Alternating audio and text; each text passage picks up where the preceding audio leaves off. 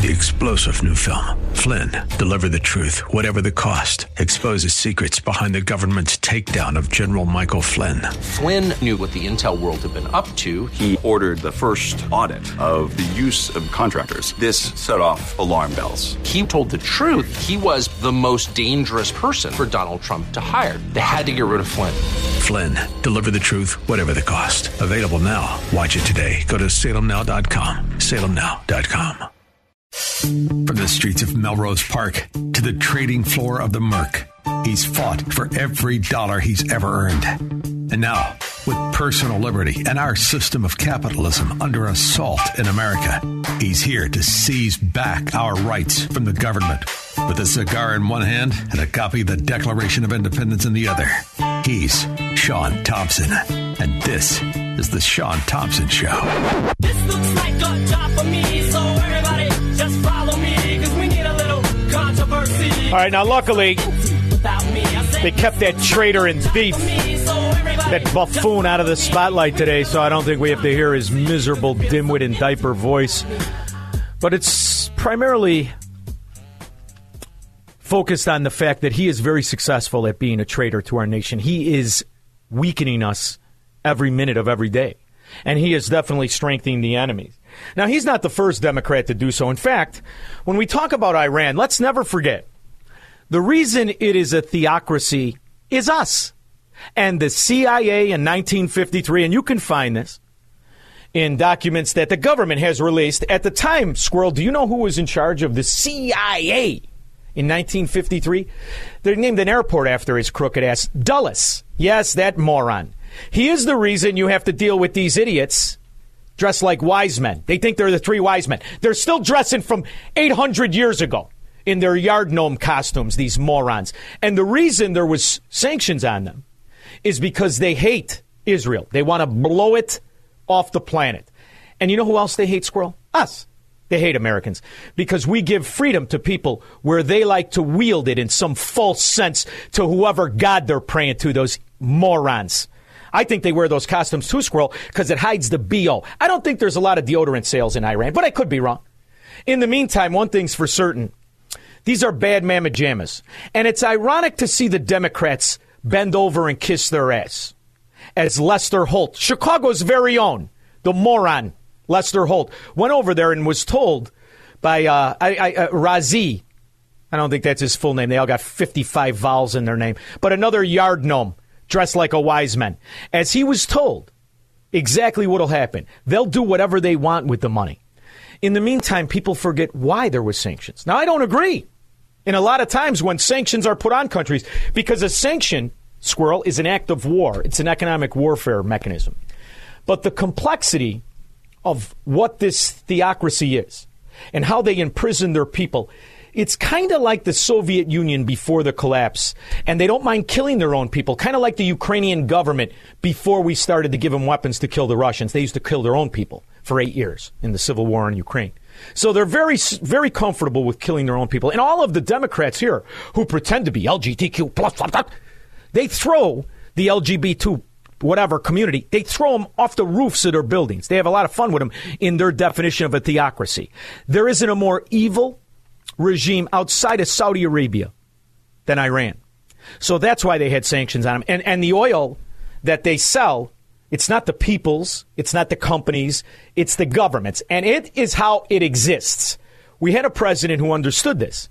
And he understood what the principle was of weakening the country in the only way they can be weakened, monetarily. Now, Joe Biden, the traitor and thief, comes in, and like Barack Obama before him, immediately enriches Iran. But people often forget how it all started. Iran is a top contributor to the oil-producing bloc of nations called OPEC.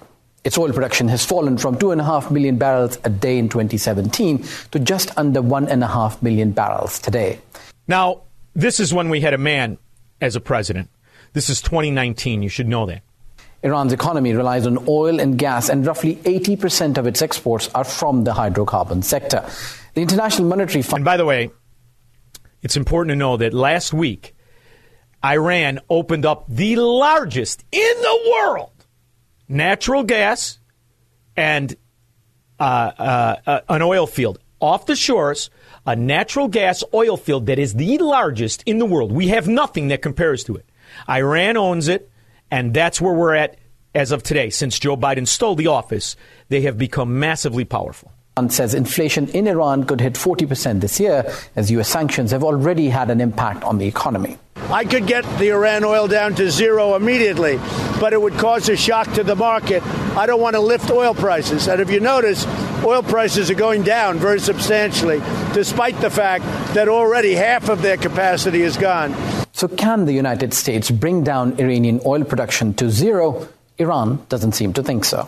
Does Trump think he can drive Iran's oil exports to zero by playing such games? This is impossible. Iran's oil exports will not be zero. We will sell our oil through various methods.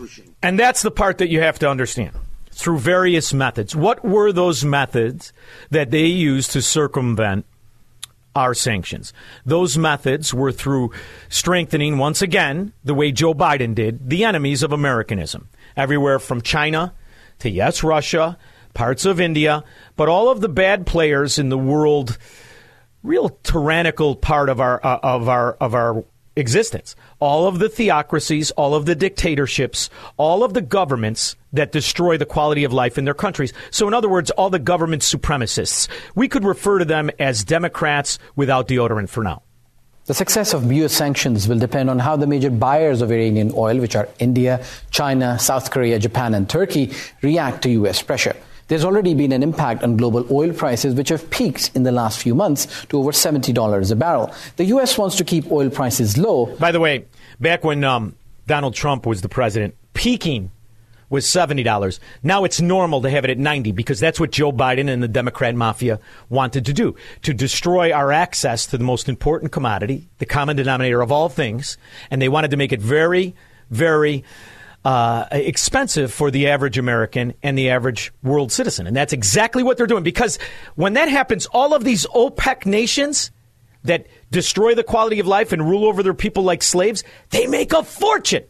And that's why Joe Biden and his crime syndicate, his political party, they really are delivering on the bribery. I mean, after all, they only bought this wrinkled-ass old whore for like $100 million.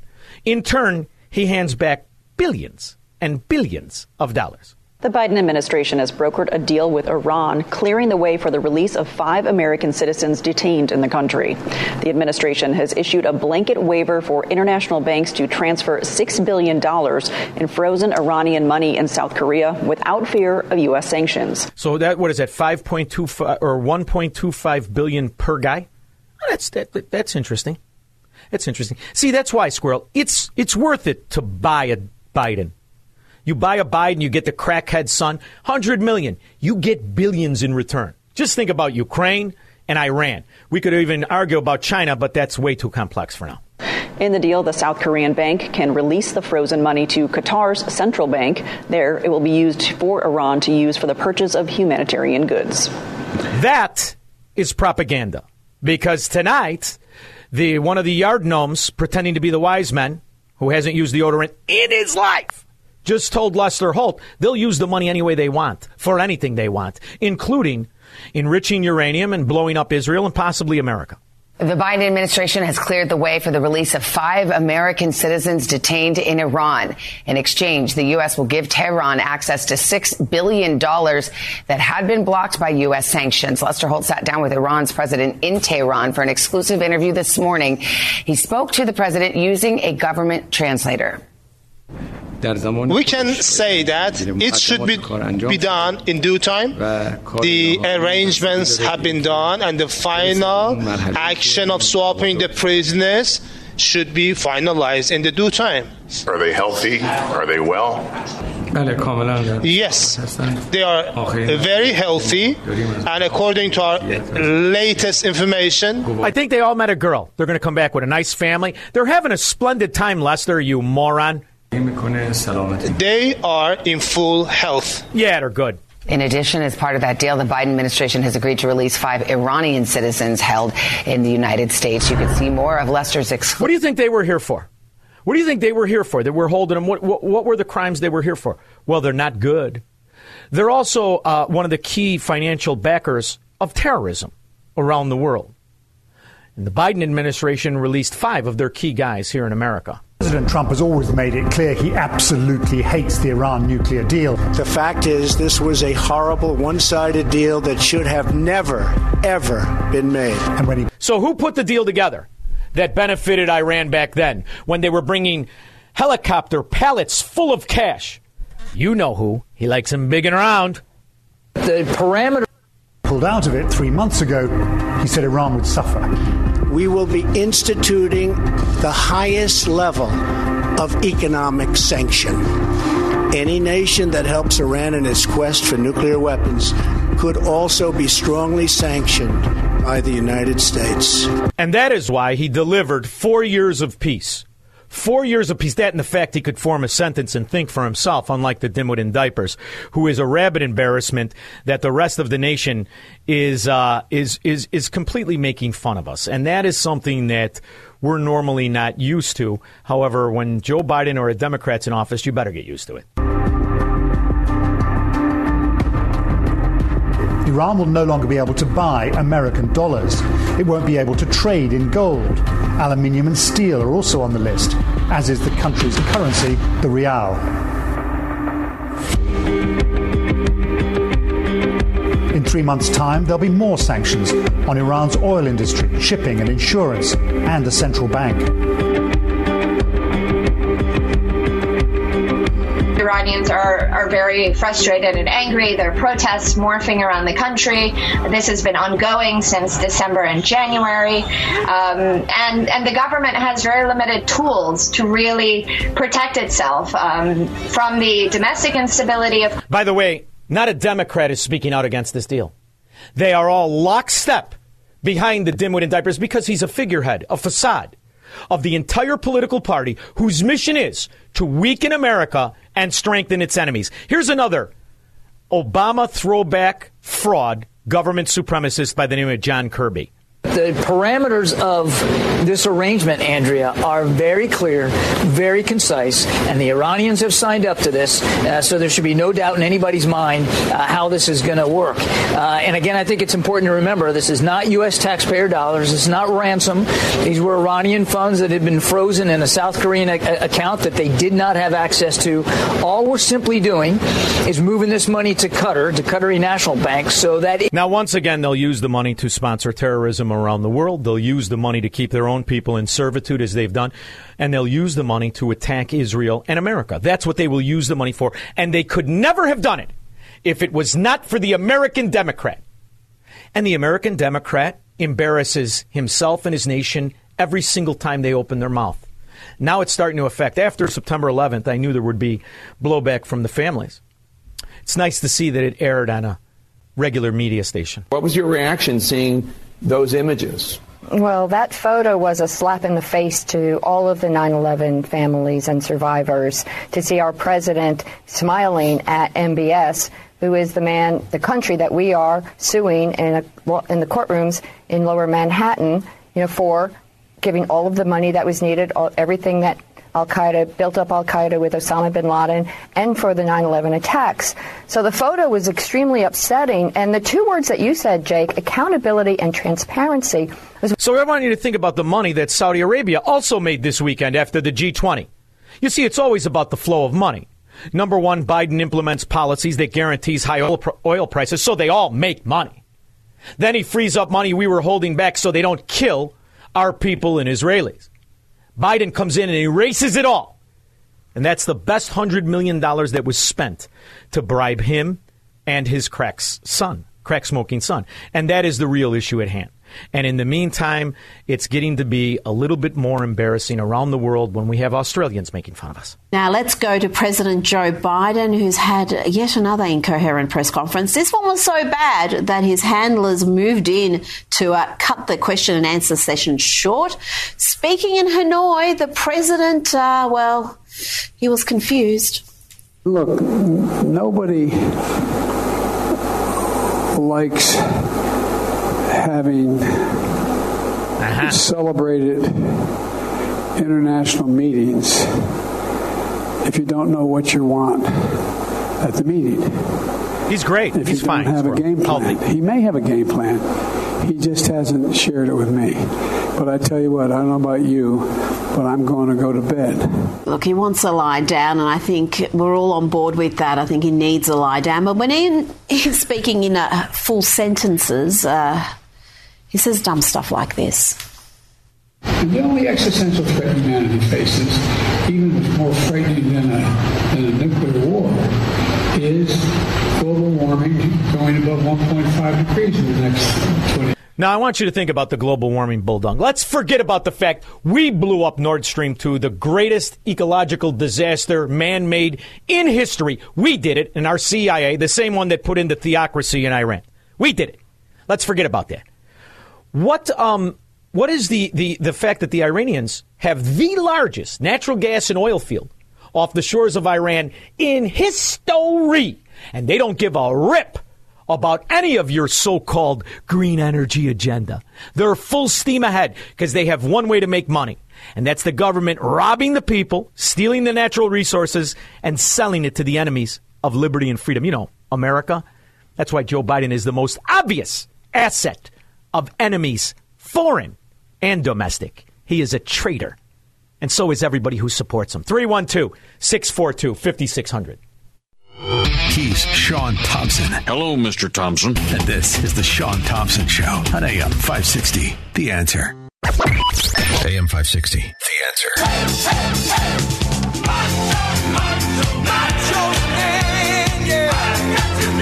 The Answer. There's all kinds of stuff going on. Number one, we shut down in 11 days. That's another reason McCarthy wanted to do his surprise impeachment inquiry. Ty, Lisa, the Senate says it's making bipartisan progress on some of these spending bills, while in the House, the clock is ticking and a political standoff is unfolding.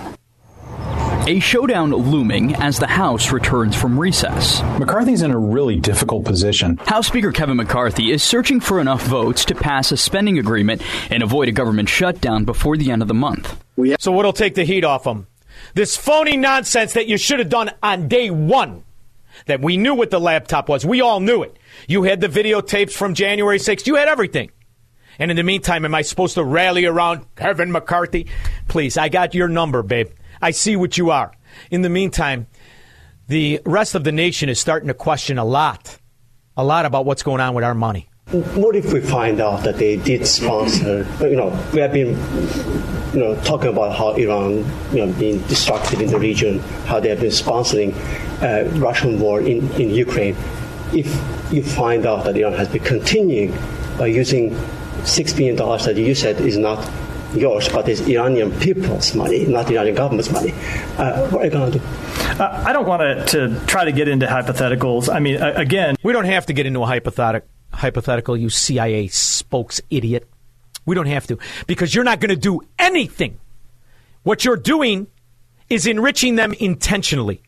You like it when we have turmoil and chaos, because then nobody's going to look for the money you already stole. You're like Kevin McCarthy. Don in Bloomingdale. Sean, is it just me, or is it obvious that the president's tone deaf? He announces the Iranian deal that gives money. Why not just swap man for man? But on 9/11, the 20th anniversary of 9/11, that's got Obama written all over it. Of course it does. He's a traitor who's delivering to his paymaster pimps. Like every good whore, he does what he was told. And that's exactly what he's doing. The sickening part is that there are still idiots in this country who are not in the mafia. They're not making the millions. And they still, right. Democrat, morons. And they're going to get what they deserve. Thank you very much. Chuck and Dullivan. Look it up. I announced it on your program before. May the 31st, 2012, Reuters, our president now and Obama, we could have broke the back of the Iranians. Yes. And they set it up with the USDA, and they gave them 120 million metric tons of wheat so that they weren't starved. Look it up. The other thing is we could have supported the people who were trying to overthrow the theocracy that was killing thousands of them. Thousands of them. And Barack Obama did what he was always ideological aligned with. He sided with the tyrant. He sided with the theocracy. I think they pray to the same guy in the sky, right? Ali, Ali, Oxenfree before they blow up something. I think they do. George in Naperville. Don't yell Ali, Ali, Oxenfree. I won't. Sean, you destroyed the access to fine cigars for Biden voters in the Elmhurst area. It's like prohibition there. Yeah. Not in my store. They ain't coming in. Never. Keep your money, keep it in your pocket, and stay away from. I mean, that's the only explanation you can have when you have traders like this. These are absolute and total traders. And it's almost like they're immune to reality. On another matter, after a lot of hard work and compromise by appropriators on both sides, salute goes to Patty Murray and Susan Collins. Today, the Senate will take up the first procedural vote on a package of three appropriations bills. You know what that means, Squirrel? They're going to spend more money. And then after this nonsense of the bankrupting of our currency and the destruction of our integrity in our country and the banking system and our debt and the rest of it, Chuck Schumer was asked about the most obvious asset of enemies, foreign and domestic, and the hundreds of millions that trace directly into the bank accounts of the Biden crime family. I think the impeachment inquiry is absurd. The American people want us to do something that will make their lives better. And it got me thinking, Squirrel, is he right? Is he right? Because he's not talking about the American people like me or you or the people who believe in the principles. Who's he talking about? Hey, guys. It's your girl, Shalana, back today with another video. In today's video, we're going to discuss how to get some free money, honey. Now, guys, this week I have guaranteed income programs. Woo! We have disaster unemployment assistance. That's right. Unemployment is back on the docket, and it's good, okay? We have some COVID relief funds. We have one-time payments. And more. Now, you guys know that finding money is like, it's my love language. It's my gift to you. So I went out and found all these different ways and in different states where you can get like this aid, whether it's for essential workers, or maybe you were caught up in a wildfire, or even maybe you were affected by Hurricane Idalia. So if you... Or maybe you just want to vote Democrat and get a check sent so you could sit on your fat ass and play a video game all day. That's what I think it is. 312-642-5600. He believes in freedom, capitalism, and individual liberty. And because of that, he's become an enemy of the state. He's Sean Thompson, and this is The Sean Thompson Show on AM 560. The Answer. AM 560. The Answer. I don't think you should congratulate people when they do what they're supposed to do. That's not my game. I pay you to do something, you do it. That's how we should look at these political whores that have become oligarchs and in control of our entire economy and most of our society. If we would have had the attitude we should have had, we wouldn't be in this predicament. But now we are strapped with these frauds. And I know I'm supposed to be, what, excited that Kevin McCarthy finally caught up? I want you to understand who this scoundrel is. Since the 80s, he's been working in politics. He is a political whore. And like a whore, he will go through your pants when you're not looking.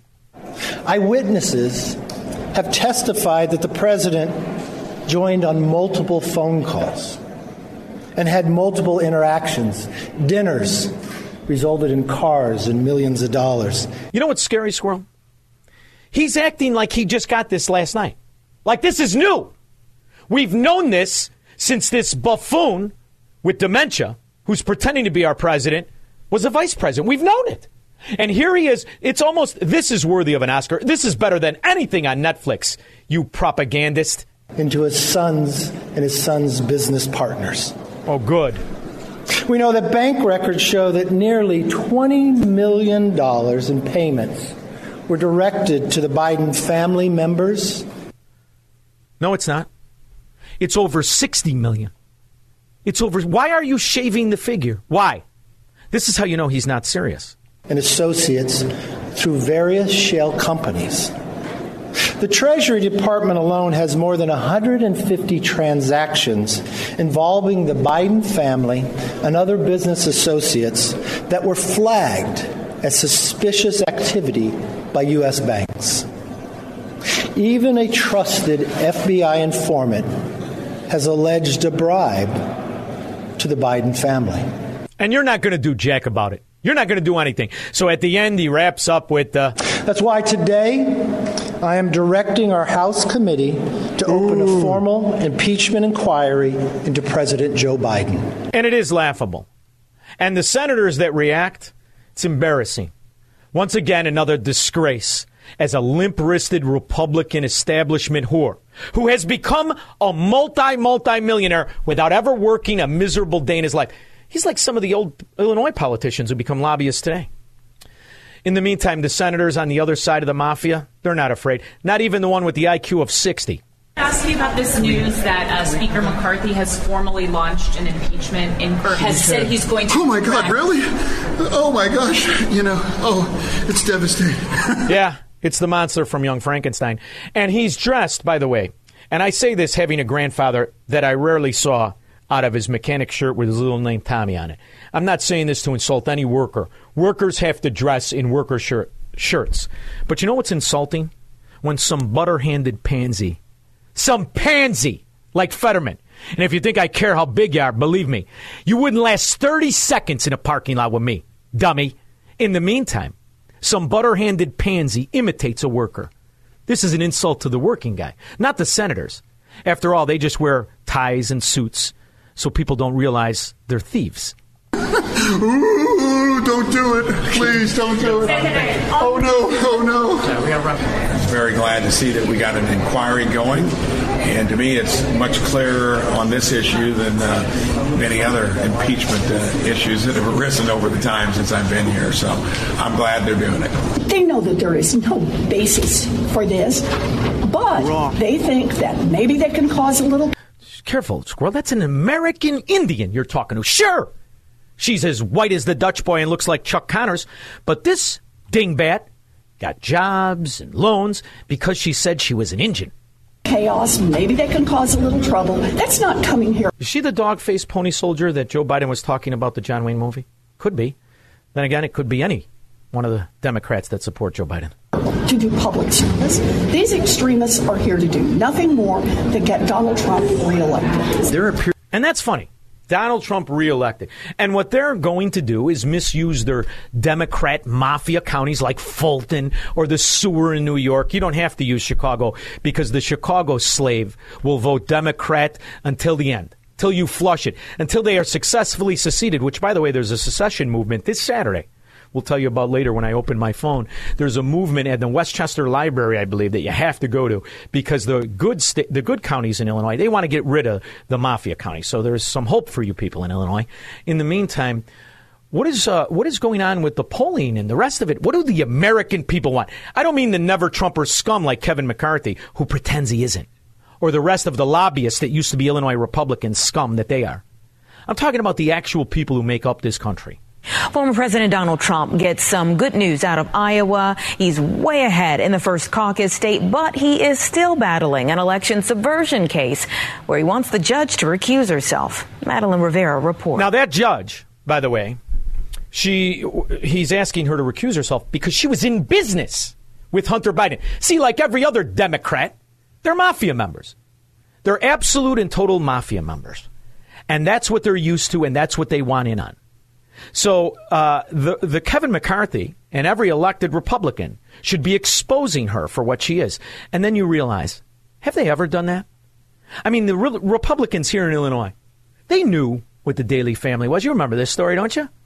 But first, big breaking news. A Chicago alderman busted in connection with the massive fraud investigation. Alderman Patrick Daly Thompson of the Daly family, the nephew of former Mayor Richard Daly. He's now charged with making false statements and filing a false tax income return in connection to a $200,000 loan he got from Washington Federal Bank and Savings. Bank was shut down in 2017. Minutes ago, Alderman Thompson said, quote, he's disappointed by the indictment, and his conscience is clear. Now, obviously, he's a scumbag and guilty, but do you know the bank that helped perpetrate the fraud for the Daly crime family? Well, it turns out two other Democrat developers and a roofer were found guilty yesterday. Marek Matuziku, who looks like a Ninja Turtle without a shell, and Miroslav Kaljuvi, whatever, Eastern European Democrat gangsters, were found guilty of stealing from the same Bank. Oh, it's true. Federal investigators are looking into a now closed Bridgeport Bank with some mysterious multi-million-dollar loan advancements. Now they want the money returned from the now deceased bank owner's estate. That's what the Sun-Times watchdogs are tackling this week. Now, they say the bank owner committed suicide. Either way, I really don't give a rip, because he was a Democrat scum who enriched in the tune of $80 million. Now, granted, it's not as much as Alexi Giannoulias, who was at the Senate today, and we're going to cover that later in the show. It's very graphic. And I think, what was his Parkway Bank? What was that, $383 million that just missing? And Alexi Giannoulias, Secretary of State of Illinois. Way to go. So this guy killed himself, the bank owner. He shouldn't have, because he may have one day been leader of the Senate of Illinois. You guys have been doing some extensive reporting about this massive fraud scheme involving a Bridgeport bank. Can you tell me a little bit about what you guys have found? How you doing? My work partner, Tim Novak, we've written stories about a Bridgeport bank called Washington Federal, and it's located on the near south side, or at least it was until it was shut down in late 2017. And basically, there are allegations of massive fraud to the tune of more than $80 million in bad or curious or missing loans. At issue. So two Chicago developers found guilty yesterday. One, over $1 million he lost at Rivers Casino, the fat slob that he is, because he couldn't spend it in a whorehouse. He had no use for it. Marek Matuzuk, and not a Illinois News, not one report on it. Just like they covered up this bank, who was tied to the underbelly of the Daily crime family. Just like they covered up Parkway. And Alexi Giannoulias is the state senator, and he's in Washington, D.C. today. What did you hear what that one went like? We'll be back after this. 312-642-5600. Make money, smoke cigars, and live free on the Sean Thompson Show on AM 560. The Answer. AM 560. The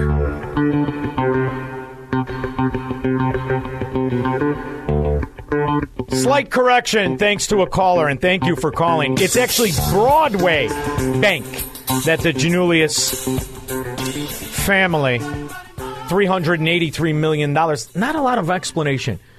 Kind of similar to the Bank of Bridgeport. The issue here is some big-time loan advancements kind of given out here. Four in particular. And you guys sought to find out what exactly those loans were going to. Did you guys find that out? Right. So, I mean, the larger backdrop here is that the bank had been around for about 100 years in Bridgeport with a branch in Little Italy, and was run by the same family for that time. And in late 17, the federal regulators shut it down amid these sort of problem loans and allegations of massive fraud. And ever since then, they've been trying to unravel this and figure out who the money went to and where the money is. And as time has gone on, they've sort of narrowed down some of their focus. And more recently, earlier this year, they filed some paperwork in court zeroing in on four different people that have collectively received $14.5 million in loans. And these loans are curious because there's little or no collateral attached to them, little or no paperwork, and therefore little or no expectation that they would ever be paid back, which is... What happened to all the loans that Broadway Bank had on? Did anybody account for the $383 million? Nah, don't worry about it. We're lucky that Alexi Giannoulias, also known as Silky G, isn't a senator yet. Not how things are typically done in the banking world. So the FDIC, one of the agencies that regulates banks, has now filed a claim against the estate of the bank president who died, who was found hanging in the home of a customer in Park Ridge back in the... Found in a home of a customer in Park Ridge, hanging. I wonder if he had any bruises or anything. Late 2017, filed a claim against his estate trying to recoup this money. So the estate is on the hook for $14.5 million. What are they saying about this? Can they pay the money? I wonder, Squirrel, if they've updated the investigation and if there's any political elected politicians right now who had any of these loans. You see, this is why I can't stand these half-ass gangsters. See, because they get their money from banks through fraud. Kind of like Bernie Sanders' wife. They don't get their banks the way the old-timers did. At least they were loan sharks, bookmakers, gamblers. These guys are butter-handed, like Alexi Giannoulias, all greased up in front of Congress. I think he was on the shirtless, right? It was Shirts and Skins that played basketball with Obama. Where was that guy Sinclair? What team was he? Oh, I think he was just the water boy. He could have went for both teams. Rich in Indian Head Park. Hey, Sean, how are you tonight? I'm good. How are you? Sean, they're investigating Biden and his son, right? And it seems like they're getting real close to really finding out how big of a liar and fraud he is. But now the Democrats are going to turn around and they want to investigate Jared Kushner's companies. They want to know why he got $2 billion from the Saudis. Good. What do you think that's all about? I think it's great. I think they should. Yeah. His building 666 in Manhattan is riddled in scandal. And do you know why, Rich? No. His father is a huge Democrat supporter, big Bill Clinton guy, just like Kushner was. Just like Kushner was. And Kushner and his father went away for time. I can't remember if it was just extorting the brother, if it was fraud on some level. But I've got a lot of questions, too. Okay. See, because I don't care if you're Trump's son-in-law, if you're Trump's kid. I don't care who you are. If you're a scumbag who's taking money from enemies of my country, you are my enemy. And that goes for Jared Kushner. It goes for Hunter Biden. It goes for anybody of these butter-handed, half-ass gangsters in Chicago who get their money from the banker, the crooked banker. And then when there's a problem, they tie up loose ends. And he's hanging in somebody's house. Whether that's going to happen or not, it's too early to say. The widow has said that there's just not that much money in the estate. There are other avenues which the federal government could try and recoup some of this money if they should choose to do so, but it's too early to say if and how. Well, now you got two convictions of two morphodite Eastern European gangsters who look like they work out with Pritzker, MK, and JB, these fat slobs. And in the meantime, what's going to happen about the bank? We going to find out anything? You got a better chance of finding out about Alexi Giannoulias and Broadway Bank. David in Lansing. Hey, Sean, I listen to your show because you follow the money. It's always about the money. They're stealing trillions, these crooked bastards. Yeah, here's a money story I don't know if you covered. In Ohio, a national Democrat is pushing forth a bill that will reclassify cannabis to a less dangerous drug. And all the pot stocks rallied yesterday. And most of the states that have legalized marijuana, they're Democrat states. Does he work for John Boehner? Because, you know, the Republican ex-Speaker of the House, the drunk that he is, he walks around like a multimillionaire, too. And he's the biggest lobbyist for the cannabis industry. So to me, this is a bipartisan scum problem. Yet it always traces back to lobbyists. Isn't Pep Brady a lobbyist? I think he is. The Durkin brothers, lobbyists? I think they are. You know what else I think they are?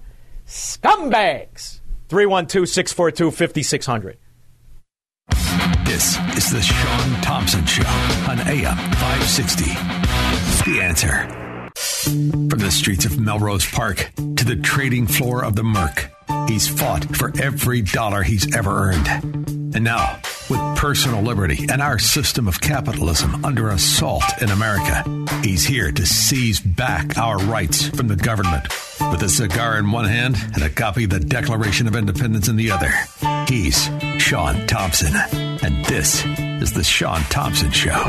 This looks like a job for me, so everybody just follow me, because we need a little controversy, because it feels so empty. The reason I rarely admit that I've even voted for Republicans in the past is because what broke our understanding, our system of finance and banking, wasn't a Democrat. It was a Republican.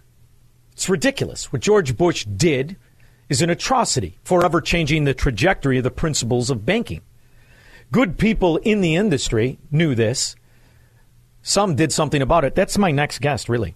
I'm very excited to talk to him. He's the author of numerous books, really a philosopher, an expert in banking. He is Alex Pollack, co-author of the book Surprised Again, The COVID Crisis and New Market Bubble. But, Alex, I love talking to you about your old book. And that was the book that really was the author of Finance and Philosophy. Finance and Philosophy is the book, in my opinion, that everybody should read. How are you? Thank you for joining me. Well, I'm a lot better now that you said that such a nice thing about my book. Thank you. Well, if we don't have the principle of propertyism, property rights, that's called capitalism. If we have a government supremacy and control and manipulation and backdoor nationalizing our banking. And we're a Soviet society. I see it no other way. And who did that to me was George W. Bush after the collapse of 2008, which was orchestrated and really set on the path by government, was it not? The government had a huge hand in creating the bubble, which created the bust, which created the crisis. No question about it. But now that the precedent is the bailout. We talk about that in the book, as you say. The precedent now is the bailout. So what's to disincentivize the same pattern, only move commas over and zeros on the end of it? And isn't that exactly what we've done? Well, it's an eternal truth, and having worked in finance, you know it, that if you make it clear that financial actors will be bailed out, they will become more risky, and ultimately the risk will come home, and it often proves to be, especially around housing finance, that it's the government itself that's pushing the risk, that's providing the bailout, and therefore making the system riskier. And then, of course, the conclusion drawn by people, and appropriately, is, well, since it got riskier, what we need is even more government. That not being the correct conclusion. Well, that's people turning to their abuser for help, right? It's why a battered housewife asks her husband for approval on the dessert. And that's really the point of a philosophy, that the American people, rather than educate themselves on the principles of exactly what happened, would rather turn it over to people who are dressed like experts. But the cycle of the boom and bust also hides cover for scandalous banking. And that explains so many of the mobbed up banks that received the bailout, and the people who perpetrated those crimes go on to political success and never see a day in jail. We've got 15 years since the collapse, really. You could argue it started in 2007. You got 15 years of this. And has anybody ever gone to jail, or anybody really paid the cost for what we all bailed out, while all the good people bailed out the bad players? Well, the bailouts come, of course, and people lose their jobs, and organizations fail as part of that. But it doesn't stop the cycle of boom and bust from continuing. And that 2007 to 2009 crisis is just one of many in a long string. And we had a crisis in 2020, which is what the new book is about, and then giant bailouts, giant money printing by the Fed, and they set off a new bubble and then new problems, which we're trying to cope with now. And your latest book surprised again the COVID crisis and the new market bubble. Explain a little bit about what that is to the audience. It starts off, well, a theme, if I can go back to finance yes. and philosophy for a minute, is yes. Is that the financial future is unknowable. You can't trust any central bank or any government bureaucracy to manage it, because nobody can know what's developing. And if they pretend to know, and therefore pretend that they can manipulate the system, well, the answer is they can't, at least not without getting into trouble. So we start off in 2020 observing. Of course, we all know you had a virus out of control, but what we're concerned with is the financial panic and collapse, which followed that, which no expert predicted. The first chapter of that book discusses, among other things, the couple of dozen official so-called systemic risk analyses done all over the world and by many official people in this country, not one suggested that there could ever be a link between a virus getting out and the financial system panicking. So it's this lesson that you cannot think that anybody is going to manage it for you. Alex, this was my biggest gripe against the Trump administration, because what happened was, I couldn't believe as it was happening, but it happened in record speed. The attempt to imitate the velocity of money by creating $6 trillion new dollars and pumping it out without the understanding that different states had different approaches And you really didn't need to imitate the entire velocity of money, if at all. Even let's say that I agreed, I don't, but let's say I agreed with that philosophy. So now you've pumped all of this out, and almost overnight, it shows up as a national debt problem. But once that money that goes out taints the well of private economy, can you distinguish any longer the private economy from the subsidized? Well, the subsidies have a broad effects, and all the money that got, you say, pumped out, got printed up would be another way to say it, set off a huge distortion in the financial markets, which we all just lived through a couple of years ago. And there was no way that could not result in the runaway inflation we got and the subsequent very painful corrections, and then in the spring, the bank failures and ongoing risks that we're going to live with. I like to say, people always say there's no free lunch, and that's true, but in general, the most important principle dealing in these financial systems is nothing is free. Nothing is free. Everything you do, you're going to pay for it. So we always pay for the excesses. Is that the explanation, Alex, as you look at fundamental principles of our economy and you see that the vast majority of Americans are wallowing in mediocrity and feudalism, but yet certain markets and recipients of government money and favoritism constantly gain value? And that is the explanation, and the only explanation for a Dow Jones that rallies on bad news, and NASDAQ and the rest of it. Isn't that the real explanation to why you hear pundits come on and talk as if we really did have a bull market, as the society itself is separating in the feudalism? Well, there's always two things going on at the same time, in my opinion. One is enterprises which are actually creating value and new products and better things and wealth and a high standard of living. That's going on at the same time as other people are determined to make money by manipulating the government and getting it to direct money to them. For example, when the government pressed when the central bank pressed interest rates down to approximately 0%, that crushed thrifty savers, but it made leveraged speculators huge amounts of money. Right. It was a subsidy to them, just the sort of thing you're talking about. Yes, when you hear guys talk about buying debt, the ordinary man, the guy that goes to work, he doesn't understand what that means. And they buy a tremendous amount of debt, and the ramifications of trying to overcorrect that, which is what the Federal Reserve is doing, and they sell to the people the idea we have to bankrupt you in order to save you. Those guys who were smart enough to acquire that debt, they're sitting prettier than before. Yeah, that's another asset. And I think it's the tolerance for the collectivism, the tolerance for the government supremacy that I find repulsive. Because if you're truly a capitalist or somebody who believes in the principles of Americanism, you have to reject collectivism and this idea that a federal institution that's not really federal is ultimately in control of the money. This, to me, is the root of the problem, is it not? Well, it's certainly the root of a very big problem. You're speaking of the Federal Reserve, of course. I mentioned before that nothing is free. Well, the Fed's own monetary and investment manipulations were also not free.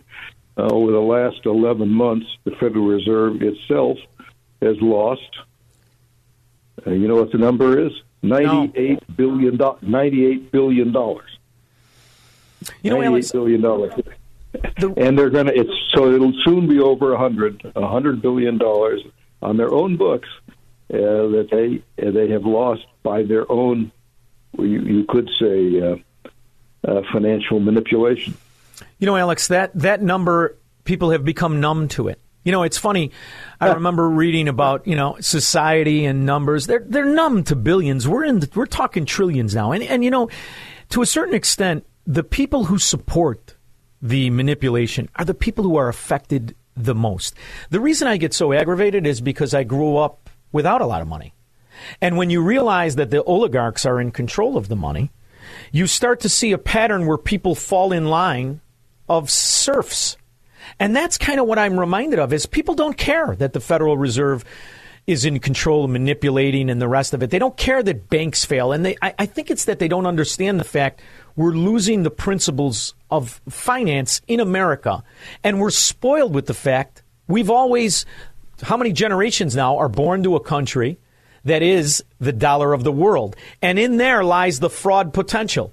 And I want to know if you think that will continue, or, as I think rightfully so, other countries that are forced to partake in our Ponzi scheme of the Federal Reserve, they should reject the dollar. I'm curious to know what you think and what you think will happen in the future.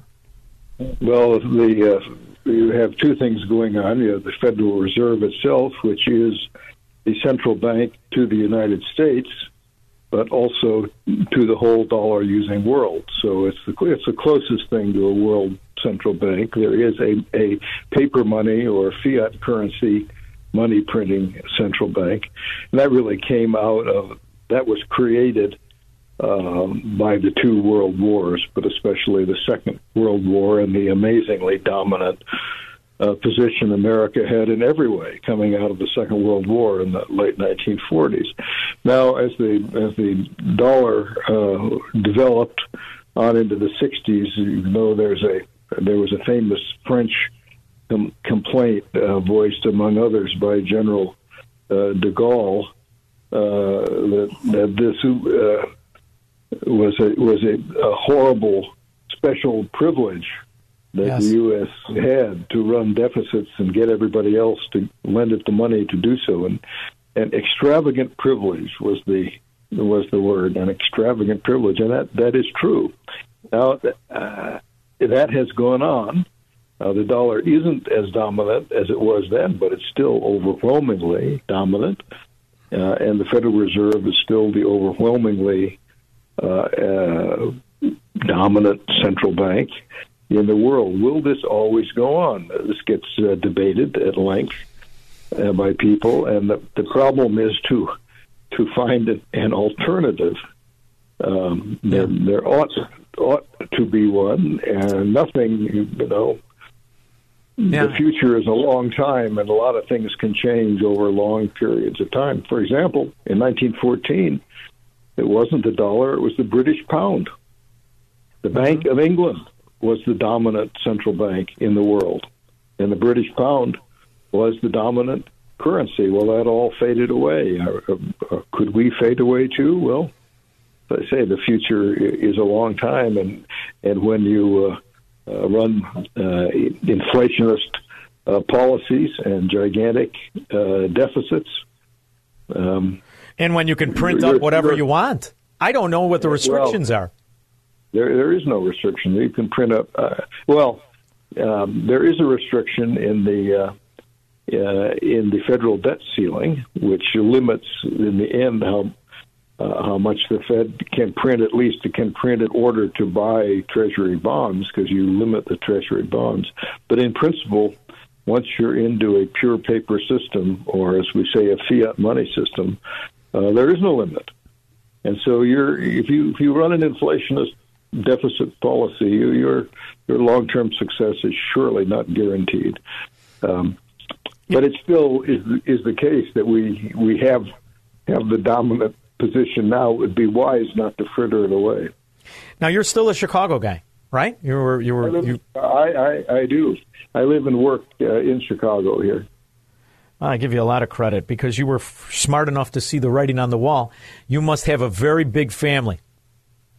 I think, you know, an ordinary sized family, or at least for my day.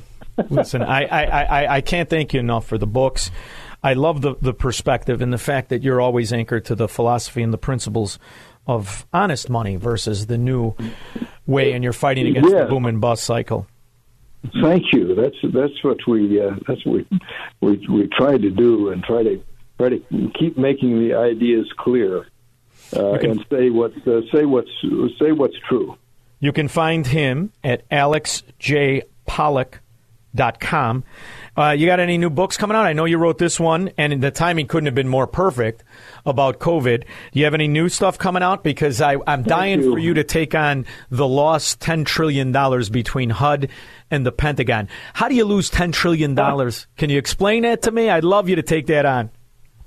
I can't. But I'm busy now explaining how the Fed has lost $98 billion in 11 months.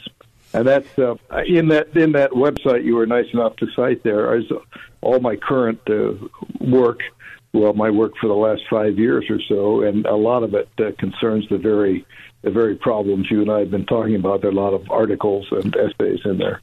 Well, you know why we were so privileged to be part of the true Americanism before it was bastardized. And that's something I think we need to go back to. And if we don't get back to it, I'm not quite sure what it's going to be like for our unborn great-grandchildren.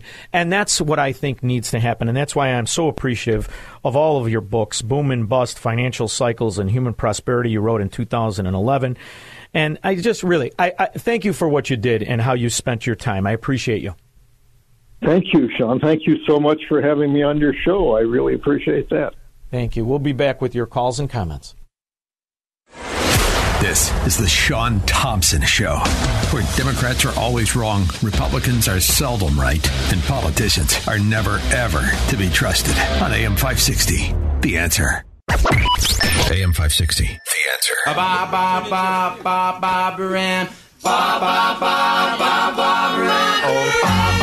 right, every once in a while we get a call. We've got two good callers on the line, Lloyd and Gary, Indiana. Hey, how you doing there tonight, Sean? Good, Lloyd. How are you? Okay. Hey, I'm probably going to be a conspiracy theorist, but your guest jogged my memory of something. Back during the Iran-Iraq war, when that was going on, our government chose to decide with Iraq because they figured they were a little bit more stable government. They take our printing presses down there from the U.S. Mint. They're printing up currency for Iran because when you got a war going on, you undermine their economy. Then their own people turn on the government and their enemy. They got two enemies they got to fight. Soldier of Fortune magazine printed this article in 1991 that after this was over, our printing presses were still down there. Round about 88, somewhere around in there when the wall fell over in Russia, their KGB types or whatever it was knew them printing presses were down there. They go down there, counterfeit a whole bunch of money, and stuff them in the prison walls for Saddam Hussein, and that's why the $20 bill and a lot of the others had to be redone. Well, I think that might be a cover story for the fact that Saddam Hussein had been on our payroll for a very long time, and that might be a nice way to explain why there was so much U.S. currency in Iraq at the time. Well, the other thing, too, Saddam Hussein is a very interesting history with our CIA. Very, very interesting.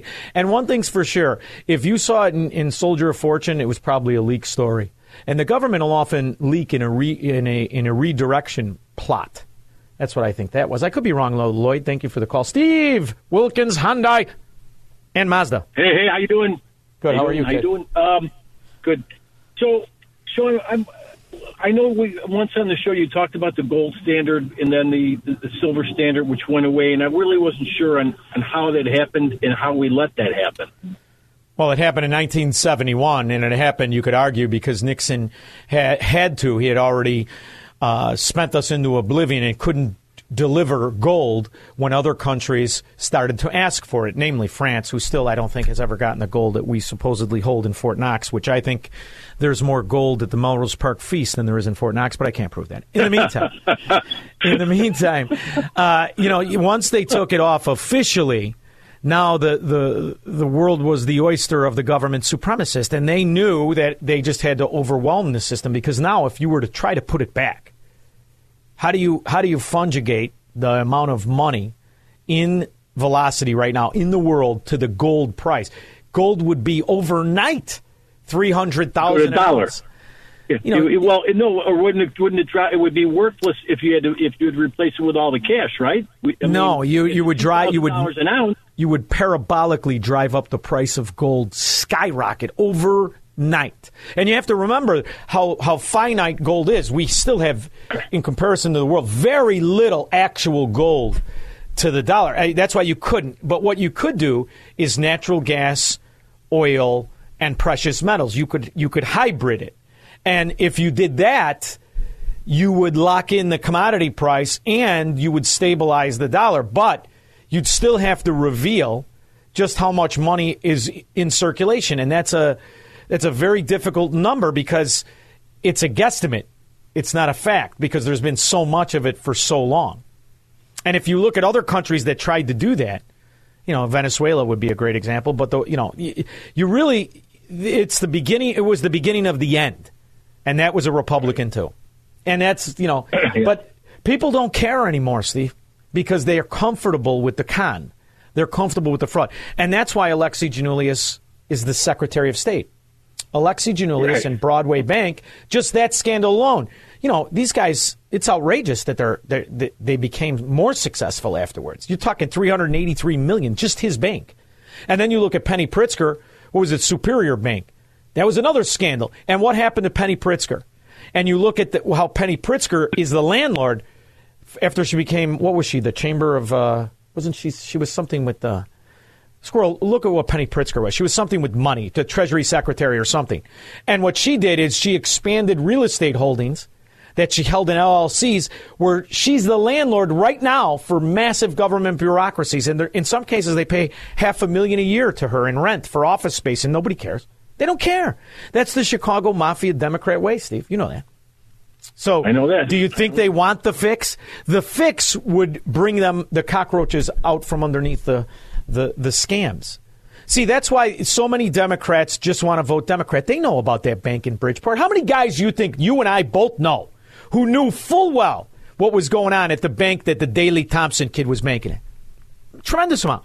They weren't disgusted by it. They wanted an account of their own. Steve, it's a hard road for an honest man, but that's why I only if I do buy a car in Illinois, and I've talked to you about it, I will only go to Wilkins, Hyundai, and Mazda. Steve, thank you, brother. Okay, have an extra 120. Well, things will be great. Oh, no, I love it. I run hot. Secretary of Commerce. Every day. Thank you very much. Thank you, brother. Thank you.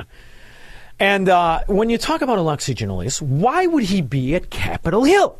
Well, as a Chicago Democrat, it's always to promote something disgusting.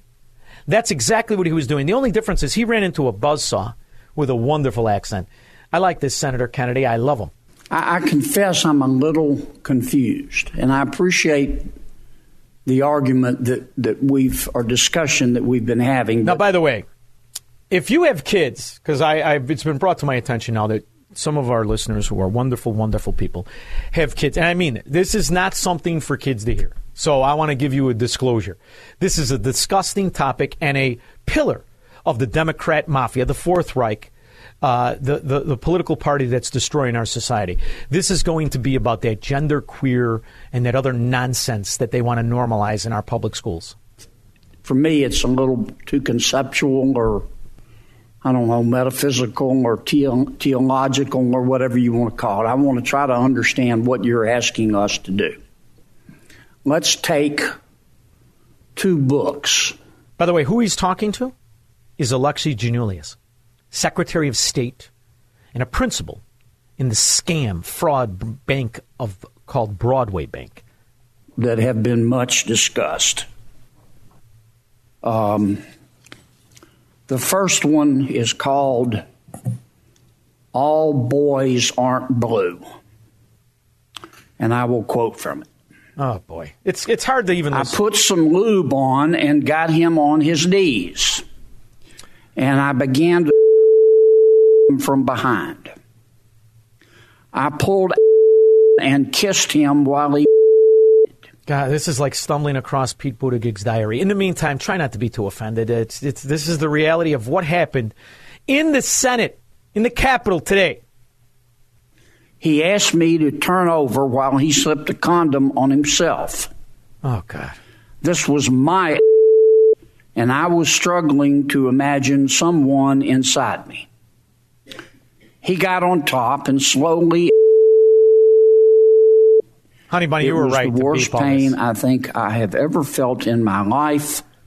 Eventually, I felt a mix of pleasure with the pain. That's called the Kamala Harris stage. Close quote. All boys aren't blue. All boys aren't. The second is another much discussed book. I'm sure you're familiar with it. It's called Genderqueer. Oh, I had enough of this book, I'll tell you that. Let me read an excerpt from that. Please quote, don't, Senator Kennedy. All right. I got a new strap-on harness today. Okay. I can't wait to put it on you. It's called the Rachel Levine, I think is the nickname for the harness. I could be wrong. It will fit my favorite dildo perfectly. You're going to look so hot. I can't wait. So the good news is they're obviously talking to Democrats in Genderqueer. To have your in my I'm going to give you the of your life. Then I want you. End quote. Footnote, Kamala Harris, now, Willie Brown. Mr. Secretary. All right. What are you asking us? This is, he's talking to Alexi Giannoulias, Broadway Bank principal, and the Illinois Democrat princeling, all greased up, who I believe was on the Skins team, of the Shirts and Skins team that Barack, who likes him big, played basketball with, and Arnie Duncan. I can't decide if he was Shirts or Skins, but either way, it's gross. Us to do. Are you suggesting that only librarians should decide whether the two books that I just referenced should be available to kids? Is that what you're saying? No. Okay. Tell me what you're saying. Well, first of all, there's this... Don't give me a speech. Tell me what you're asking me to do. With all due respect, Senator, the words you spoke are disturbing, especially coming out of your mouth is very disturbing. Why is it coming out of his mouth is disturbing, Alexi, you scum? Why is it? What if it came out of anybody's mouth? I think he has kids now, right? See, because I wouldn't let your greasy ass read it to my kids, you scum. Nobody should read it to any kids. That's the point. Fraud, or should I just say Democrat? But I would also tell you that we're not advocating for kids to read porn, to Senator Booker's point. What are you advocating for? We are advocating for parents, random parents, not to have the ability, under the guise of keeping kids safe, to try and challenge the world view of every single manner on these issues. What? That's right. See, because he's a fraud and a liar, and he's backed in a corner with his greasy face, and he can't figure out how to get out. See, here's the real skinny, Alexi, you freak. Any parent can stop anybody from reading that filth or handing it out to their kids, you scumbag, even you. And I'm wondering, do you want anybody to tell your kids? You got kids. You want anybody to tell them that? I don't think so. Getting conceptual game. I'm not getting conceptual. Well, I'm yes, you are. Yes, you are. Because I want to know what you're recommending. It sounds to me like what some of you are saying, the librarians should decide who gets to see that book. I'm saying when individual parents are allowed to make a decision of where that line is, and To Kill a Mockingbird, which involves a... To Kill a Mockingbird? You mean with Gregory Peck in the movie? You lying fraud. Illinois proud. Illinois Democrat. Illinois Secretary of State principal of the defunct, scandalous Broadway Bank. With a bright future in Illinois as a Democrat. They'll vote for Mangala. 312-642-5600. He will never negotiate his constitutional rights with the government. Live free or die on the Sean Thompson Show on AM 560. The answer. AM 560. The answer. Now you want to know why these Democrat sewer areas suck. Why the quality of life is mayhem. It's like some post-apocalyptic movie. This is the agenda. And who promotes it? The brightest rising stars, like Silky G. Rape scene, should that book be pulled from our libraries? I think it becomes a slippery slope. I think you ought to think... Slippery slope. To Kill a Mockingbird, I'm sure you've all read it or saw the movie, the old movie with Gregory Peck. It's fantastic. The rape scene is nothing. Nothing. There's no descriptiveness like this sick culture of scum that is the Democrat mafia. And do you really think they buy it? No, they don't buy it. They're constantly working to control us all. And the other great senator by the name of Hawley exposes what they're willing to do as far as their Fourth Reich fascism. The same time they call, no, I don't want any restraints. Only the Nazis censor. Only the Nazis control speech. To say that all of you are here today because you are opposed to government censorship. Is that right? Have I got that broadly correct? Okay, we can agree on that much. Book banning is a form of government censorship. Is that, broadly speaking, correct? Professor Knox, you're an expert in this. Let me just ask you. Book banning is a problem under the First Amendment because it's the government telling private individuals, authors, what have you, what they can and cannot write, telling the public what they can and cannot read. Is that, broadly speaking, correct? Yes, that's correct. So now what if the books were digital only? Could the government ban them then? So no hard copies, no physical copies. It's just digital books. Could the government engage in book banning then under the First Amendment? No problem. No, that's about a format of the particular book, and that really doesn't matter when it comes to whether or not government is banning a book. Okay, what if the government made a list of authors whose books it wanted banned, and also went to all of the publishing houses in America, the government did, and said, do not publish the books by any of these authors or we will punish you. Is that a problem in the First Amendment? My hope is that the government would not be involved in the decisions of a private company. Good. I would hope so, too. But apparently that is not the case in the United States of America today under this administration, because the hypotheticals I've just given you aren't hypotheticals at all. They've happened. And we know that they are happening. The Fifth Circuit Court of Appeals just ruled in a case, Missouri versus Biden. I'm sure you're all familiar with this. It's going to go down, I think, as a landmark case in the worst possible way in First Amendment law, because what the Court of Appeals found is that the White House, not just the federal government, but the White House actively coerced every major social media platform in America. Let me say that again. Every major social media platform in America to ban speech that the White House did not like. So do you see the duopoly of fraud perpetrated by the gangster government? You see, and what Alexi Giannoulias and the rest of the Democrat mafia doesn't want you to know, we're still not banning those books. We just say that our schools shouldn't pay for them and expose them to our children in the same way Alexi wouldn't want anybody to tell his kids that. And I dare him and his entire team of basketball buffoons, from Barack to Arnie Duncan to all of you Democrat scum. Try and tell it to my kids. My kids are old. I'll bet you can't. I'll bet you get your ass kicked. Owen, Willowbrook. Hey, Sean, you just took what I was going to say. I love Senator Kennedy and Hawley. And Kennedy has the guts to read that to those people. But I think he let him off the hook, and he said, what are you trying to do? What he should have said was, would you read that to your kids or to your grandkids? Well, he was talking to Alexi, and he was sitting next to a transgender, and I'm not sure he could distinguish who was who. So I'm pretty sure he knew the transgender didn't have any kids. And Alexi, all greased up, looking awful sweet, I'm sure he wasn't sure he had kids, but he does. I think that's a beard, too. Elaine Evanston. It's Eileen, I'm sorry. It's all right. I just want to say the state, I don't know why he's in Washington testifying to Congress about this stuff, because his office, Secretary of State's office, is not functioning. People are telling me they're trying to renew their licenses and they can't get appointments, and they'll only take an appointment 2 weeks out, but they'll only do it. He's in Washington because he wants to be more important than he is. The Secretary of State doesn't do its job because it never did. In the meantime, you'll pay, what, $152 for that little sticker? Right here, Alexi, and the entire Illinois mafia government. I'll be back.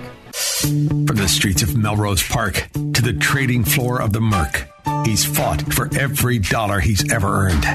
And now, with personal liberty and our system of capitalism under assault in America. He's here to seize back our rights from the government. With a cigar in one hand and a copy of the Declaration of Independence in the other, he's Sean Thompson. And this is The Sean Thompson Show. This looks like a job for me, so everybody just follow me, because we need a little controversy, because it feels so. The last time I spoke to my next guest, she had authored a book, Lockdown, The Socialist Plan, to take away your freedoms. Ahead of her time isn't something that really surmises the bravery of my next guest. For 15 years, she's been putting up a fight against the Marxist mafia, pretending to be the government in all forms. You've seen her writings everywhere from the Heritage Foundation to the Washington Examiner, the Washington Times, the Blaze, Newsmax, and much, much more. She's the host of the Bold and the Blunt podcast for the Washington Times. She is Cheryl Chumley.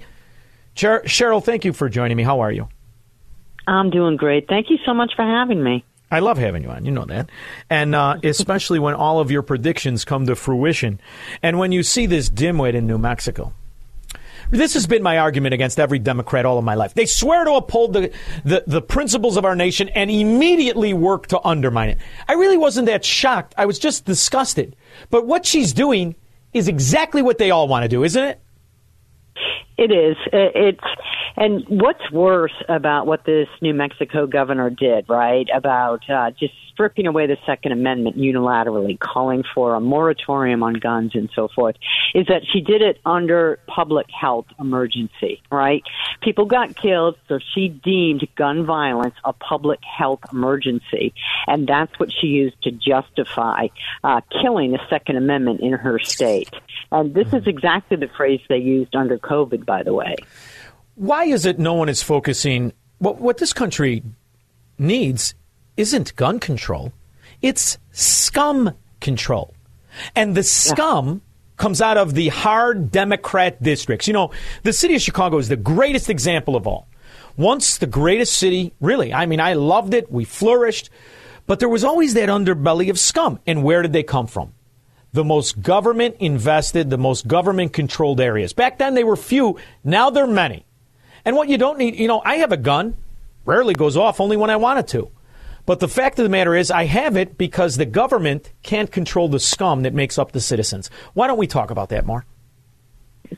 Well, because it's not about controlling crime, right? If it were, then we would be all calling for more guns, not less, because law-abiding citizens don't go out and randomly kill people. They use their guns to protect against themselves from the criminal element or from the government, right? Yeah. So it's not about controlling crime. It's about the government taking control. And you can see throughout history what's happened in countries where the citizens gave up their guns, usually under some sort of cause of emergency or protecting citizens' safety and so forth. And it doesn't go well for countries that give up their rights to protect themselves and defend themselves against government tyrants. The hypocrisy, when we point out the hypocrisy, it's really a futile act by us because the people who support the Democrat mafia, they want to be slaves. They like to be lower than the oligarch gods among them, the politicians. So the hypocrisy of this dimwit having a security team and never, ever having to strip herself and make herself a victim while she strengthens predators. This doesn't mean anything to the Democrat voter. They like to be slaves, right? Yeah, Democrats always call for things that don't affect them, right? Nancy Pelosi with the borders. Open the borders, open the borders. Remember when she ran to the borders? And she's worth $500 million. She'll never be affected by it. Never be affected by it because she doesn't just live behind a gated community. She has armed protection and probably 15 different security systems surrounding her many homes. So this is how Democrats do, though. Everything that they push for, it doesn't directly impact them. And it's the same thing with the Second Amendment and gun control. They're all sheltered in their gated communities or they have armed protection forces, whereas, you know, most people in America don't. And the stories mean nothing. The successes of good people carrying guns and killing bad scum, they mean nothing to them. And, you know, it's funny. The states that implement freedom, like mine where I live now, I live in Florida. You can carry a gun. You don't have to, nothing. No carry, no FOID card, nothing. I go in, I buy the gun, I walk around with it, and I'm fine. And ironically, we have massive success with that. It's funny, I'm surrounded in a community where there's a lot of older people. And I go to a cigar store, and there's a guy sitting there, an old colonel. He's got three guns on him. You would never know it. A pair of shorts and the big shirt, the gun's all underneath it. But he is hoping that a bad guy hurts an innocent person so that he can shoot them in the face and make it stop. And the news stories throughout Florida are exactly that.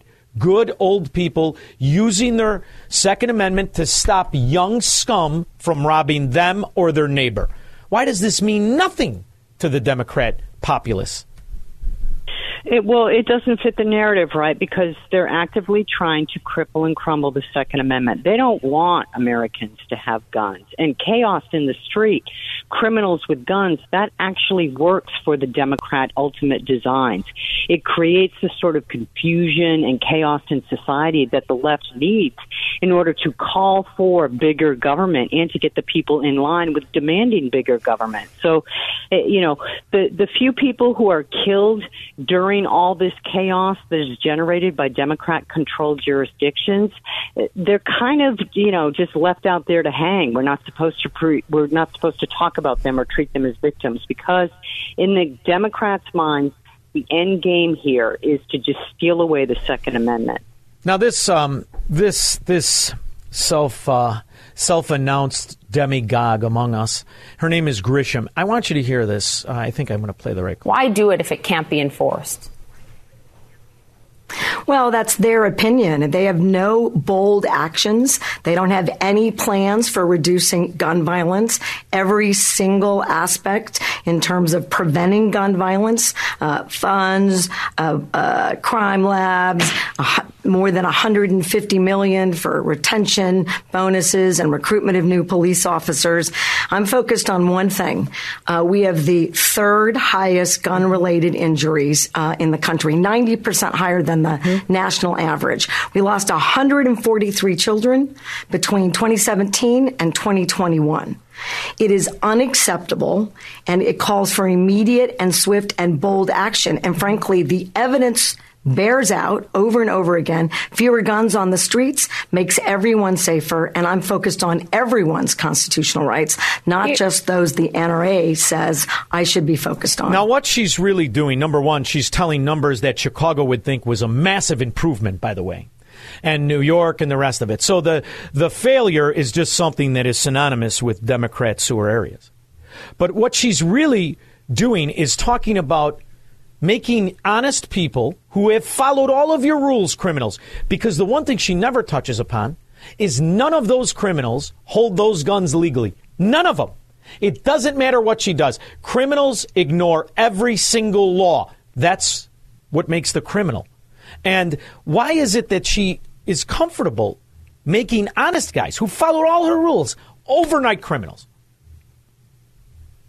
Well, Democrats don't care about facts, because really, if they did, when they talked about gun violence statistics and deaths due to guns, they would talk about the suicide rate, because that is one of the leading statistics of gun deaths in America. And then next, they would talk about things like gang violence and the problems that lead into gang violence, which is not the fact that guns exist.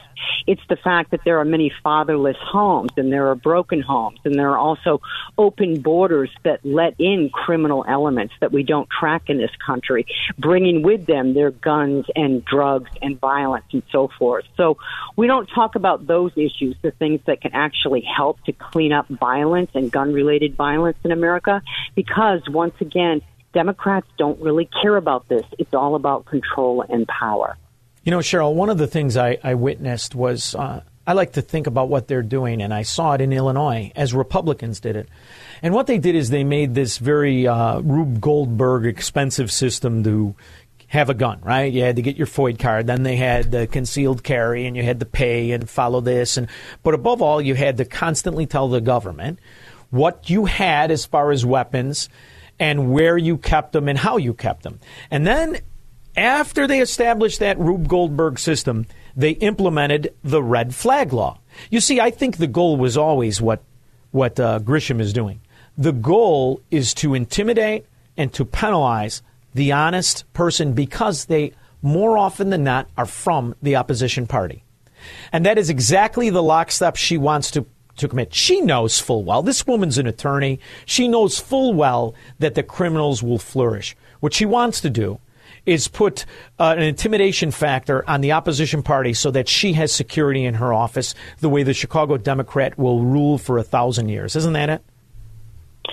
And yes, and she's doing it very deceptively, too. She's outright lying, talking about the stats are clear that in jurisdictions where there are fewer guns, then there are fewer gun-related crimes and so forth. The fact is, most guns in America are carried by lawful carriers. They're not carried by the criminal element, and it's not the lawful carriers, though, who are out there committing these crimes. If you look at D.C., years and years ago, before the Supreme Court took up that one big case that I can't recall the name of right now, it was impossible to carry in Washington, D.C., and yet D.C. had among the highest gun-related violent crime statistics in the nation. And then as soon as the Supreme Court ruled that the D.C. authorities could not prevent law-abiding citizens from carrying and possessing weapons, those stats went down. So she's making a very deceptive argument here that actually has been proven time and time again to be wrong. Well, the funny thing is, too, what happens, and I could say this for coming from one of these neighborhoods, is groups pop up of men in the neighborhood that will ultimately do something. When it gets so bad, you will have groups pop up and social clubs will pop up, and men who would have normally been law-abiding, honest men will start to protect their neighborhood and their family, and they will become criminals. But that's how all mafia or neighborhood organizations called mafias pop up, right? Because they protect themselves.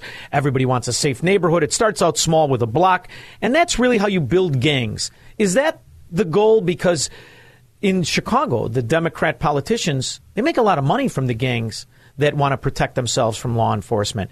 Won't this really build more criminals than it'll ever take away? Well, that's the logical extension, right? I mean, if you carry out what this governor is doing, then, of course, it leads to more crime and it leads to more unlawful carriers. But the Democrats just are not on the Second Amendment. It's crazy how much they hate it, and it's crazy how their hypocrisy is allowed to go forth. Thankfully, with this New Mexico governor, there have been some in the mainstream media, including in CNN, and including David Hogg, believe it or not, that's how you pronounce his name, who have criticized her for taking this measure, taking this step. But if you're looking for logic with this particular Democrat and gun control in general, by the Democrats, it just doesn't exist. Does it possibly also serve for a cover-up? Because the government has one job for the citizens, one job, and that is to protect their rights and to prosecute criminals. In the meantime, the Democrats, for the last 3 years specifically, have released an absurd amount of convicted felons. If you look in Chicago, they pick up these scallywags, these gangbangers, these drug dealers, these scumbags who rob people. They let them out in some cases hours. This kind of diverts attention from that, right? And isn't that really more serving to the Democrat mafia to divert attention by staying on offense so people can't say, well, you should be removed anyway because you can't stop your crime. And that's what we put you there for. You cannot protect the law-abiding citizen. You are not delivering on the covenant government has with the citizen. So isn't it in their best interest to constantly strip away our rights so we can't realize they've been frauding us from the get-go?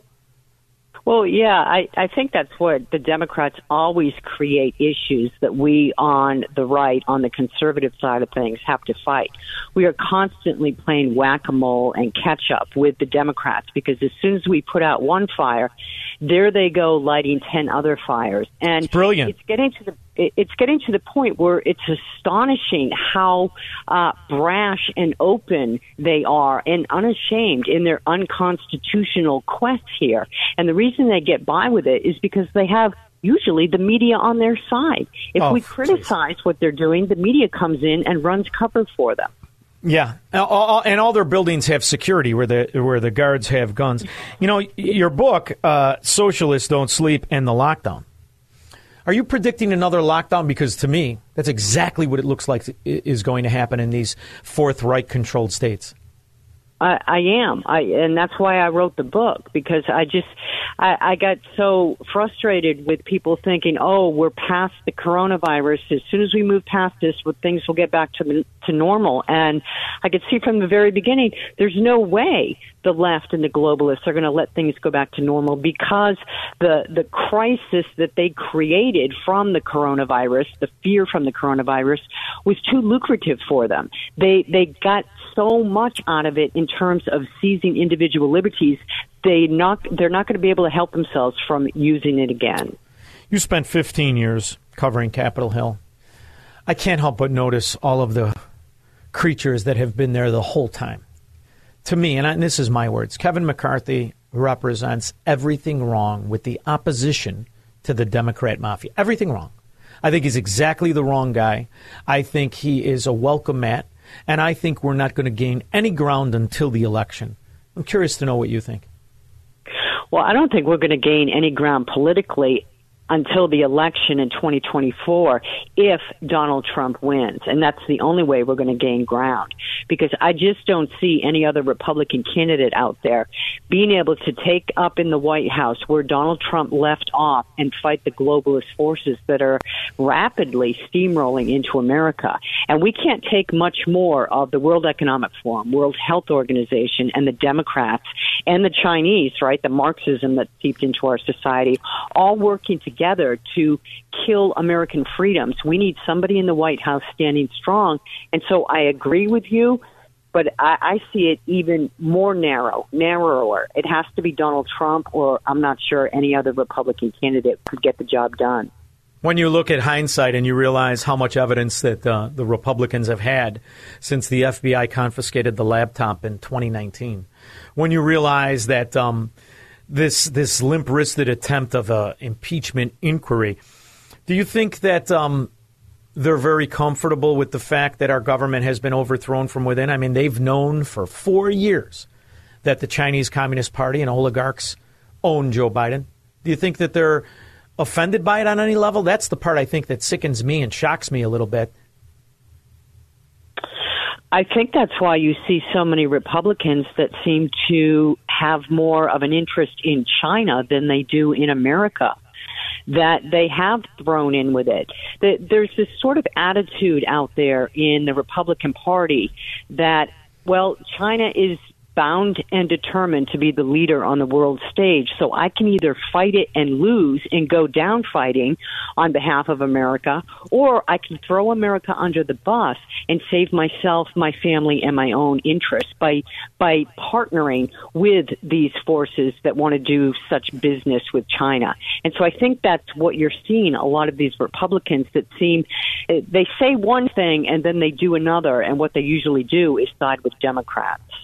So you're the host of the Bold and the Blunt podcast. How often do you release it? Tell the people where they can check it out. And then have I inspired you a title of your next book, The Fourth Reich, or any of the other scallywag comments we have? It's definitely inspired me in terms of content, so thank you for that. And my Bold and Blunt podcast, you can get it wherever podcasts are offered, but it comes out Tuesdays and Thursdays at the Washington Times specifically. She is Cheryl Chumley. Thank you very much for being a warrior on the right side of things against the gangster government. Thank you. Thank you. We'll be back with your calls and comments. Call Sean now. 312-642-5600. AM 560. The answer. Kick it! See, when I see somebody call from Hinsdale, I'm very sympathetic, because these poor people are getting robbed in property taxes. It's truly a travesty. And the value of their homes have not reflected any growth in the economy, and particularly when you inflationally adjust it. So I have sympathy. Bill in Hinsdale. Sean, how you doing, bud? Yeah, speaking of that, the guy would have put you in the next week 20 years ago. I was out with him the other night. He says to say hello. next time I talk. But anyway, real quick, Sean, I heard this whining little crying Chuck Schumer 15 minutes after this impeachment inquiry today, calling it a witch hunt. I got the clip. I think the impeachment inquiry is absurd. The American people want us to do something that will make their lives better. Yeah, and then the welfare release new money for nothing. But go ahead. Yeah, no, but I mean, here's a guy who I was telling Carlene that the guy literally incited violence, and there was violence a week later at the Supreme Court Justice's house. I have not heard one thing. And some jerk tried to fly across country to kill Kavanaugh. Not one thing on that. It would have been one murder for one murder if you're talking about the whole January 6th thing. And they don't even, it doesn't even get on the back page of the paper. Bill, do you know why you didn't hear it? Facebook and all these other entities censor it. But did you know that his daughter works as a marketing manager at Facebook? Did you know his other daughter is a lobbyist for Amazon? So think about this. Chuck Schumer's daughter is hired by Amazon to do their lobbying.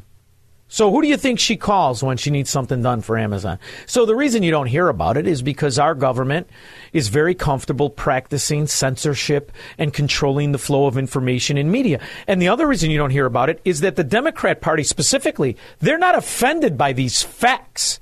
They're titillated in the same way the Democrats you knew from Chicago just wanted in on the Madigan short and the pants mafia. Thank you, Bill.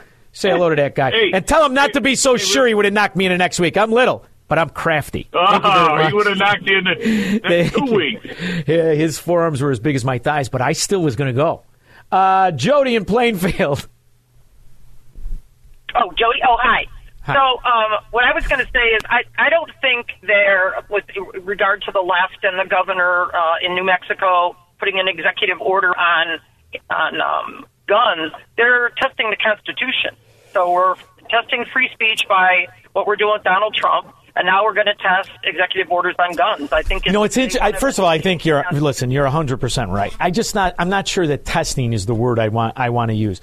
I think they're getting people used to the fact they really only have those rights because the government allows us to pretend we have them, that we really don't have them.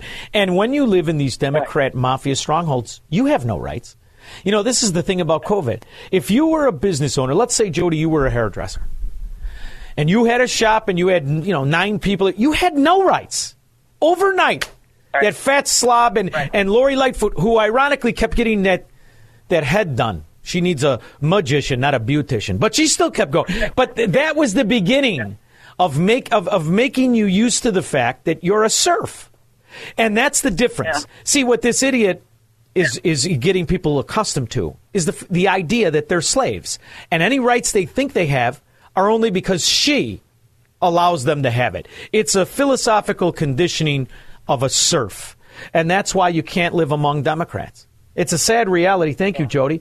But look at how comfortable they are. And here, she admits the duopoly in her logic. Are you overreaching? Let me give you a hypothetical, right? You're a Democratic governor who's doing this.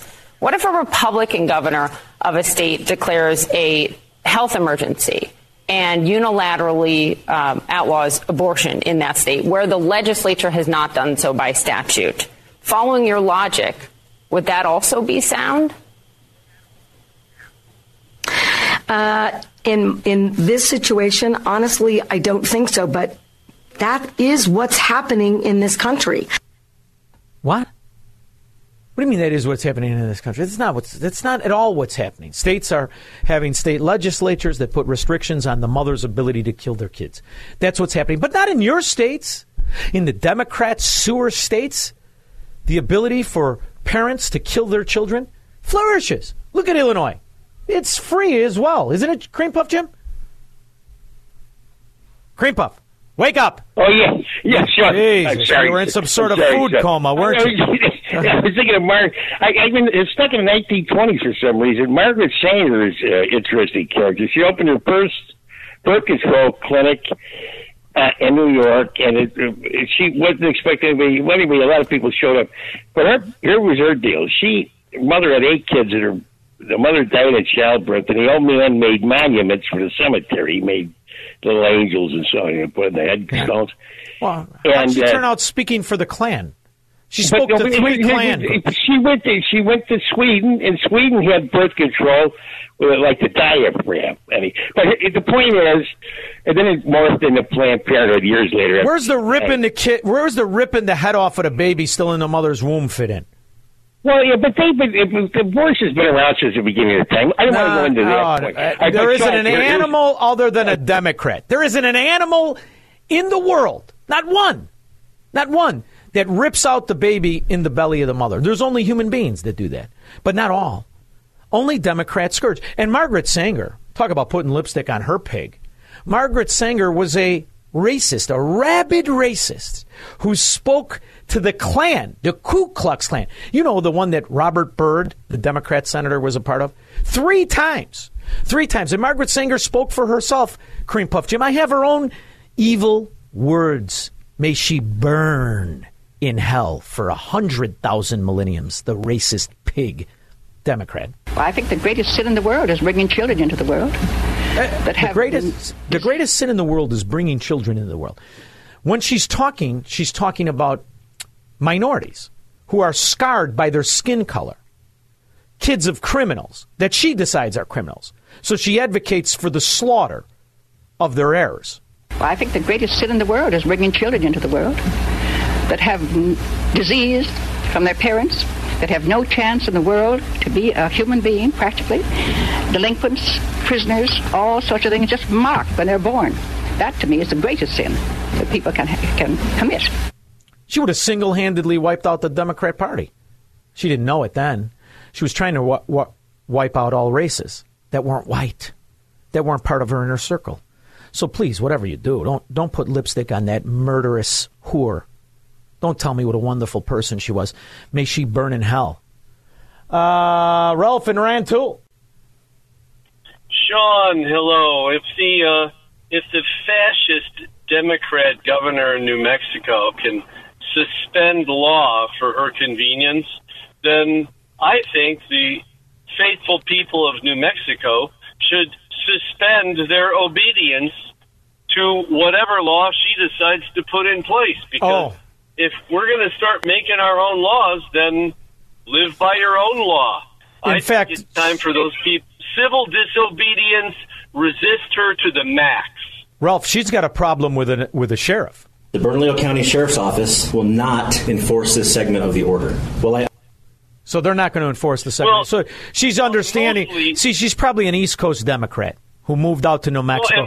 She might be a second wife of some successful cowboy or something. Yeah, maybe.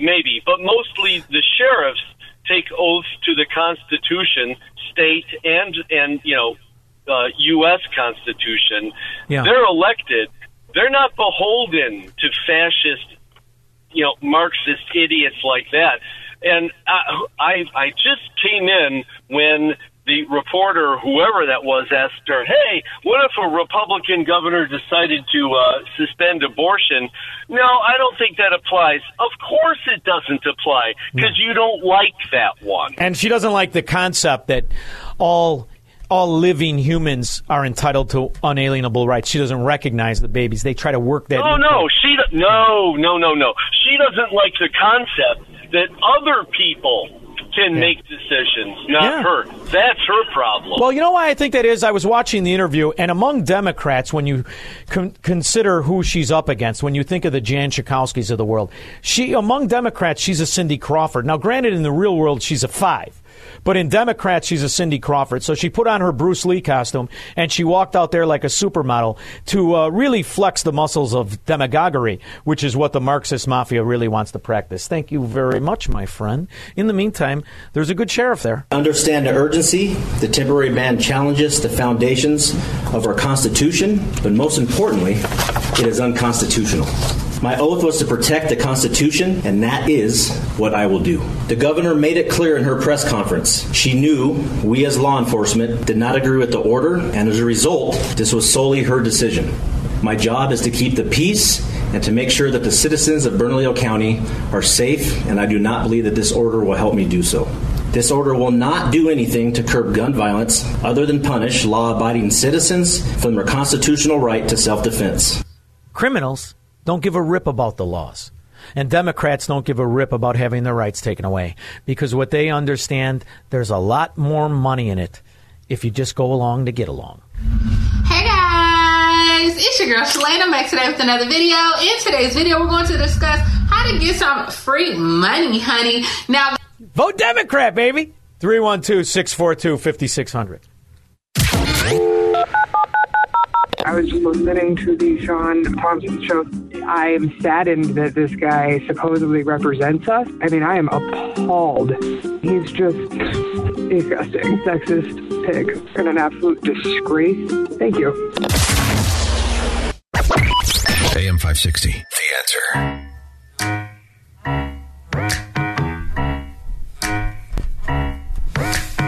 We needed that after that welfare queen. Did you listen to any of these clips, Squirrel? I mean, it's unfrackin' believable, but it explains why Joe Biden could shoot somebody in the middle of Fifth Avenue and not lose a vote. It really explains it all. Next, we are headed to Denver, Colorado, where they have COVID relief funds, and you can apply for a one-time cash payment. So this is Impact Charitable. It will begin accepting applications tomorrow for the city and the county of Denver's basic cash assistance for household programs. So this was an initiative that was approved by the Denver City Council, and this happened back in July. We kind of talked about it then, where it's a $2,000 squirrel. $2,000.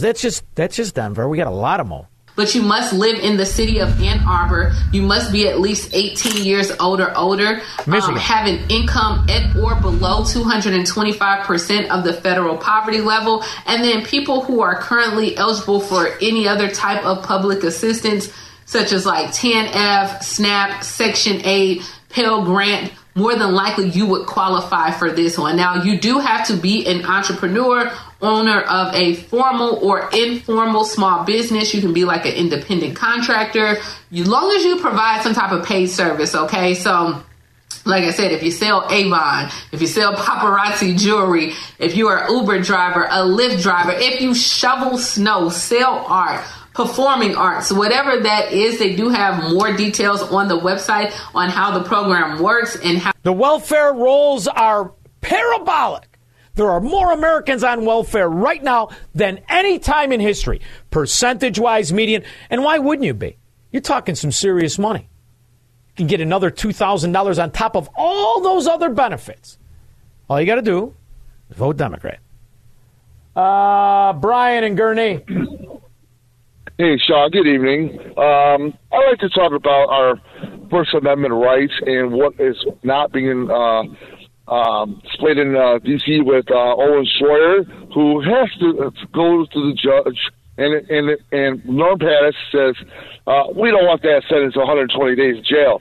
We'll give you 60 days. And they should be satisfied with that? Come on, man. Our republic is being destroyed right in front of our eyes, man. Banana Republic, if you please. I prefer that. Dominic, Glendale Heights. Yes, I got the perfect T-shirt to sell. Secession, right. The gateway to freedom. I like it. We'll take all into consideration, but it's hard to beat. I prefer my women without balls, which will be on the next Sean Thompson Show shirt. Bill in LaSalle County, how do you like your women? Hey, Sean. Balls or no balls? Yeah. I'm in Aurora almost every day, and for over a month, the incompetent Secretary of State, Alexi Giannoulias, we haven't had a American flag on the flagpole at the DMV in Aurora for well over a month. There is a faded Illinois state flag on the pole, and that's it. And that's kind of like at half-staff. In his defense, have you seen him? Did you see him at the Capitol today? In his defense, he looks like he's been on vacation. So, once again, you're going to have an Illinois state worker that really isn't at the job. I believe they're referred to in the once great city, now Sewer, an example of Democrat control, ghost job. And in Illinois, the more he's not there, the better off you are. That's why you should be careful what you wish for. Stop hiring Democrats. Maybe you'll stop living like a slave. I'll be back in 21 hours to kick another Democrat's teeth down their throats. I just haven't decided who yet, but I'm sure it'll be fun. Three-star General Michael J. Flynn, head of the Pentagon Intelligence Agency, knew all the government's dirty secrets. He was one of the most respected generals in the military. Flynn knew what the intel world had been up to. He understood its funding. He ordered the first audit of the use of contractors. This set off alarm bells. The explosive new documentary, Flynn, Deliver the Truth, Whatever the Cost, and covers the facts behind this scandal. Flynn told the truth. He was the most dangerous person for Donald Trump to hire. I find out the worst enemy that I'm going to face in my life is right here in America. They took my assessment and they wanted me to change it. And I was like, I'm not changing it. They had to get rid of Flynn. With in-depth interviews, archival footage, and never-before-seen personal records of the man behind the headlines. I just felt like I was drowning. Flynn, Deliver the Truth, Whatever the Cost. Available now. Watch it today. Go to SalemNow.com. SalemNow.com.